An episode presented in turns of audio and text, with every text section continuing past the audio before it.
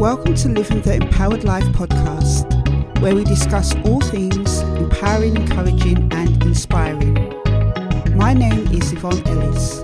I'm an empowerment speaker, author, coach, trainer, and founder of Yumi Empowerment, a company that facilitates the empowerment of people. I help people to make positive life change, live in their purpose, and develop into their best version of self.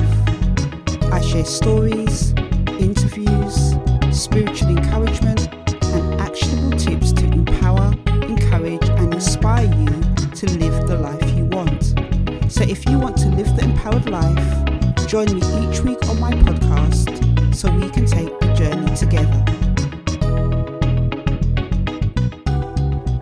Welcome to Living the Empowered Life podcast. My name is Yvonne. This is episode 10. I can't believe I've actually made it to episode 10.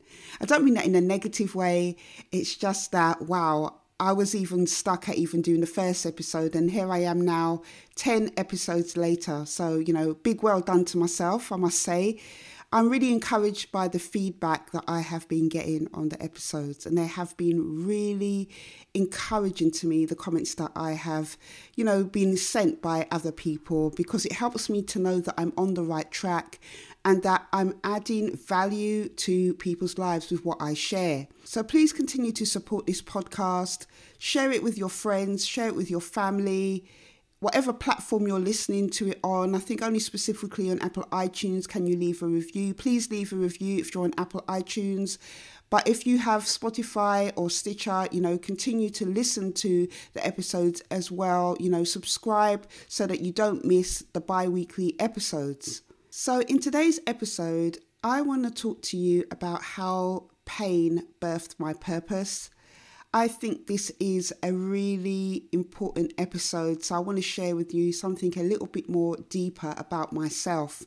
For those of you who are not familiar with my story, um, I'm going to be sharing that with you today. Some of you may be familiar with my story because of my books, Daughter Arise and Choose Life, and also because of my charitable organisation that I set up to help survivors of childhood sexual abuse.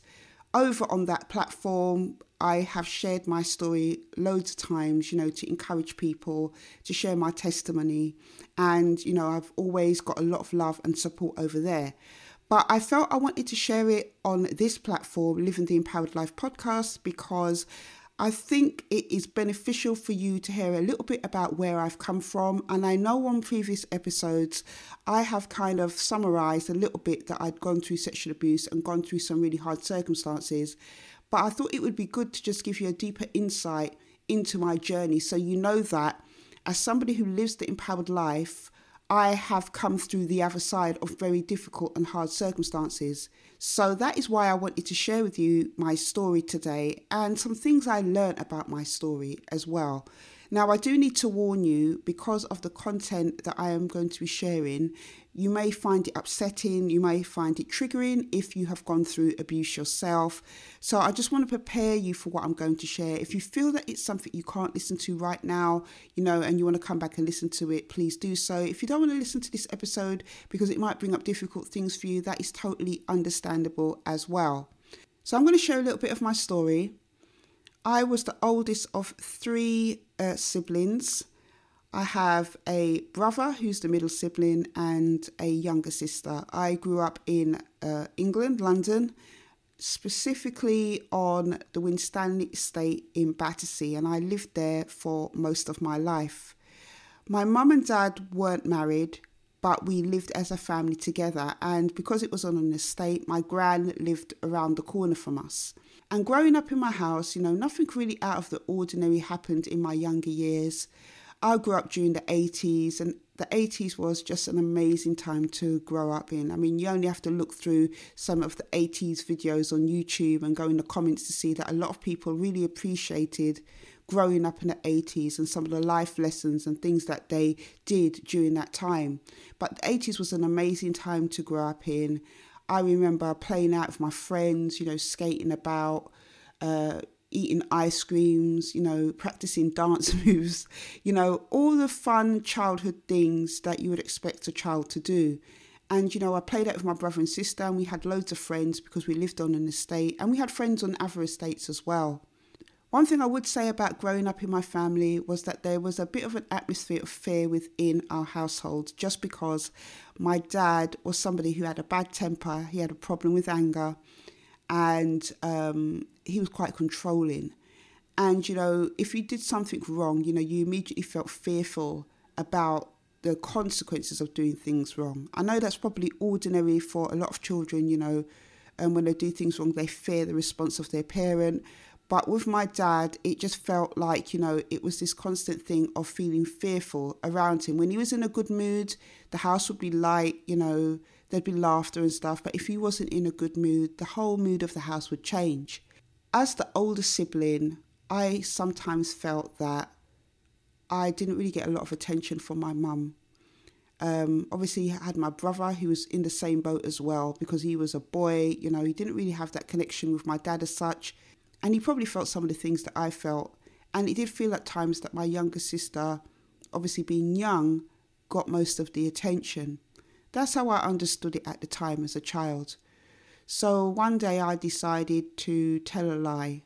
And the lie was that I was sick to stay off school. I was nine years old at the time. And I had it all worked out in my head that if I lie instead of school, my mum would stay off work and then she would be able to spend time with me. But it didn't work out like that. My mum had to go into work and instead my dad offered to stay home to look after me, which in itself was quite odd because my dad didn't do none of that kind of parenting stuff with us like the parents' evenings as such, or staying home and looking after us when we were sick or cooking. My mum predominantly did all those jobs. She worked as a bookkeeper. My dad worked as a self employed decorator. So he was always out late, always, you know, working because he was self employed. So he never did any of that stuff. So that in itself was unusual, but it didn't make me feel anything. I just thought that was a bit weird because that wasn't what he did in our house. So anyway, my dad stayed home to look after me. I was downstairs watching some type of cartoon or something on the TV. I was lying about on the sofa in my little Tom and Jerry twin vest and knicker set. And from upstairs, I heard my dad call me. And I thought he was going to call me upstairs to wash dishes or send me to do a chore or send me to the corner shop or something like that. So I went upstairs and knocked on the door and he told me to come in. And when I went into the room, my dad told me to get into the bed. Now, immediately, I knew something was wrong. I felt something was wrong, but I just didn't know what. My parents never allowed any of us, my brother, sister, or me, to get into bed with them. And it was just a really odd kind of situation. Anyway, when I got into the bed with my dad, I was nine years old at the time, as I said, my dad basically raped me. And the only thing that I could think about to get out of that situation was to use the excuse that I needed to go to the toilet. I was in pain. I left the room. I went into the bathroom. I sat on the bathroom floor and locked the door. And I was just in a state of shock. I didn't know, you know, how to respond to what had happened to me. I didn't know what had happened to me. But at the same time, I was conscious of the fact that because of how my dad's temperament was, my dad was never the type of person you'd make call you twice.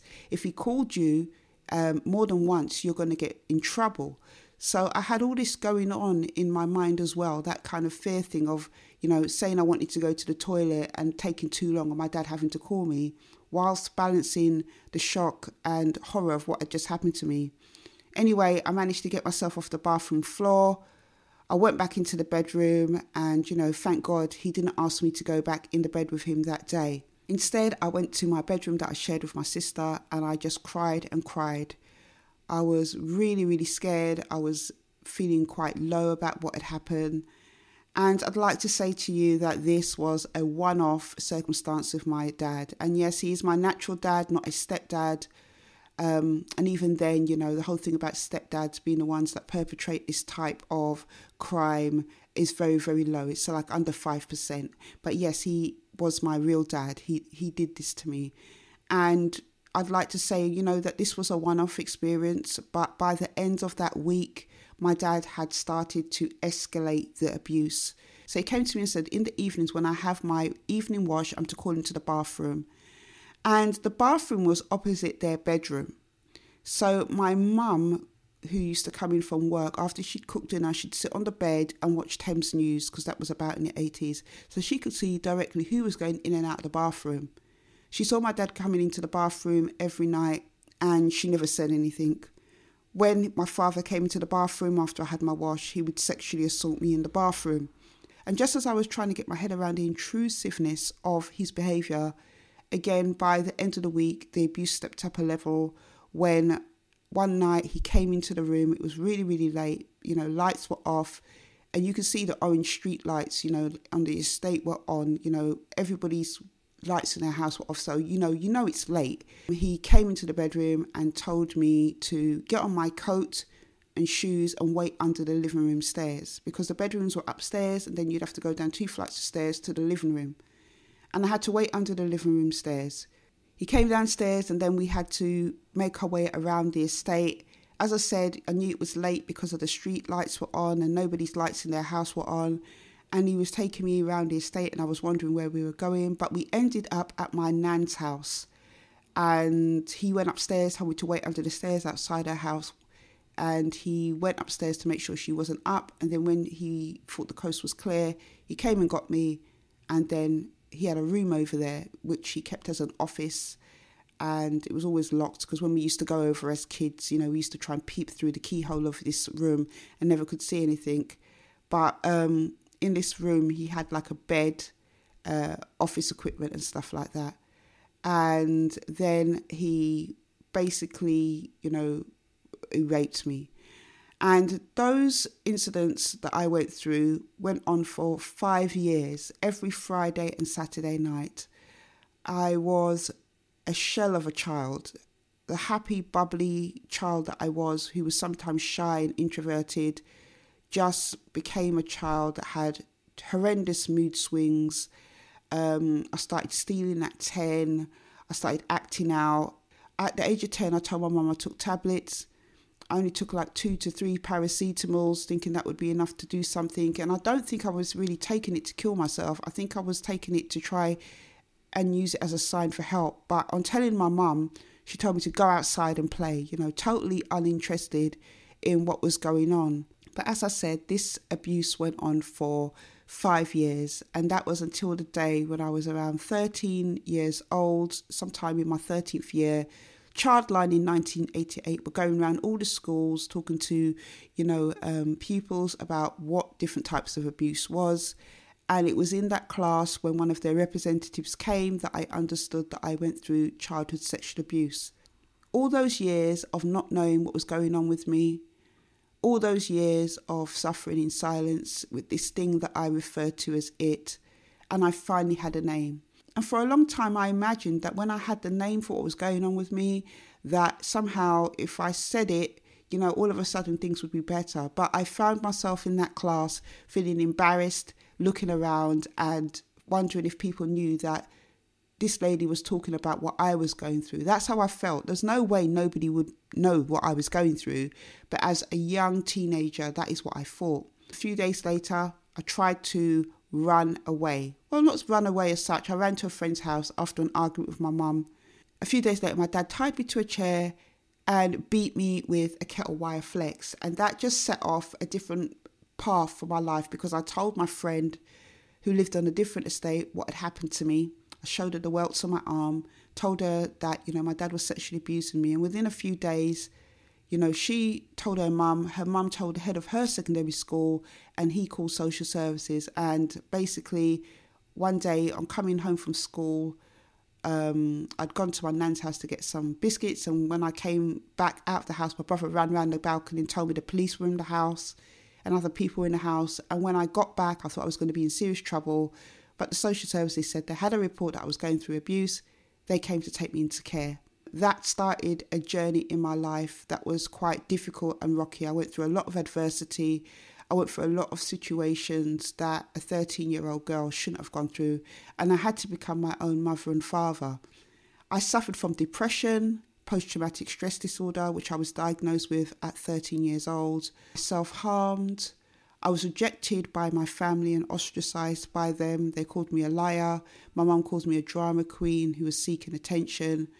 There was just so many different things going on, and I didn't really have time to deal with the grief and deal with my trauma because being in care, I had to learn to navigate being in the care system, numerous placements, being around people I didn't know, learning to do things for the first time because I came from a family background. So it was a really difficult time in my life. And I didn't deal with a lot of my trauma of my abuse, even though resources like therapy were made available to me because I just couldn't cope with it. There was just too much going on in my life. So, going through childhood sexual abuse and the adversity that came with that experience was one of the most difficult things that I'd ever gone through. You know, besides the rejection, the humiliation, the betrayal, the depression, and the breakdown, I felt that I was really broken as a person. And I didn't ever think that I would ever recover from those things. I didn't think that I was lovable or valuable. And I didn't think, you know, that I could amount to anything. Going through the abuse, the rejection, the humiliation, the betrayal, and the depression, which led to me having a breakdown at 22 years old, being hospitalized on medication, left me open to a lot of other situations in my life where people felt they could take advantage of me. I had low self esteem and low confidence. I didn't even trust my own words. So I was always looking to other people for validation of the things I was doing, validation of myself. And, you know, giving people too much power always leads to this type of destructive behavior from others because they feel that then they're better than you. And I had people who actually did say that they felt they were better than me because outwardly I struggled with a lot of things because of my experience. And that was evident, really. I was somebody, as I said, who was depressed, and it was obvious I was depressed when people saw me because, you know, sometimes I would walk with my head down or speak very low and things like that. But I suffered through a lot of things over the years, and it was one big situation that I went through with my older daughter that was the catalyst for a lot of things. And if you want to know more about the situation with my daughter and about my upbringing and everything, you can get my book, Daughter Arise. I will leave a description for it in the show notes. But it was because of all these different things that I'd gone through that built up within me, the, all the different experiences that I had, that after a while I just felt led to share my voice and to voice my experiences. When I wrote my book, Daughter Arise, it was the first time that I ever got to sit down and tell people how I felt about the things that had happened to me, to voice the things that had happened to me, and to just be able to just share my voice without people condemning me, without people thinking that I was worthless. Because up until that point, when I released my book in 2010, nobody cared about the things that I went through. I was looked on as less than because I went through sexual abuse, because I was in the care system, because I had um, mental difficulties and all these things. People wrote me off. But you know, God says He uses the foolish things of the world to confound the wise. And that is what exactly happened when I wrote my book. Really, when I started writing that book, it was a very difficult thing to do. It took two and a half years to do it because writing about my childhood was extremely painful and that took the longest part of time. But after I wrote about that, the book started to flow more easily. Even though other things were just as painful, it didn't take as long to write about them. But once I wrote that book, it really was just about me getting my voice out there. I got a publishing deal, I um, released this book, and I was just amazed at the response and everything I got from other people. It was just absolutely mind blowing. So many people got so much from my story. People said they found it encouraging. Other survivors of childhood sexual abuse said it helped them now to start to find their voice and to get help other people who had not gone through abuse but had gone through issues such as abortion and things like that said that for a long time they felt very um, bad and shameful about what they had done and it helped them to to you know go to God and you know ask for forgiveness and to find peace in those situations. Other people who had depression said they could recognize, you know, through my story, the journey and the struggle that I had with mental health at the time.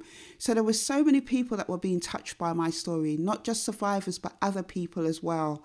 And it was then that I actually realized that I had the gift of empowering other people. And I realized that was my purpose. After I wrote the book, I decided I wanted to do more and I set up Daughter Arise, which is my charitable organization, which is going to be 10 years old this year. And, you know, I just discovered that my pain was the gift that keeps on giving. And I can say that with humour now because it is so true.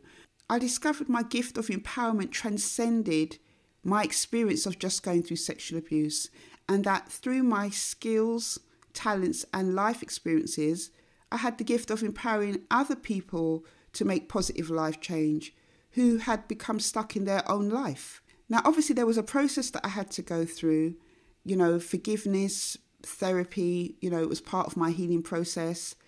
But, you know, the biggest part of my healing and the biggest thing I can say about my life transition is Jesus Christ because when I found God at 21 years old, or should I say, He found me just before I had my breakdown at 22, I was in a real broken place. And through allowing God into my heart and life, you know, I found that, you know, I was able to overcome so many things. And it was a process, nothing was a magic wand. But, you know, God was the one that brought this transformation in my life through his son Jesus. And having Jesus walk alongside me through everything that I went through was really, really powerful. So going through the process, healing process with God and going through therapy and everything else helped me to understand my issues.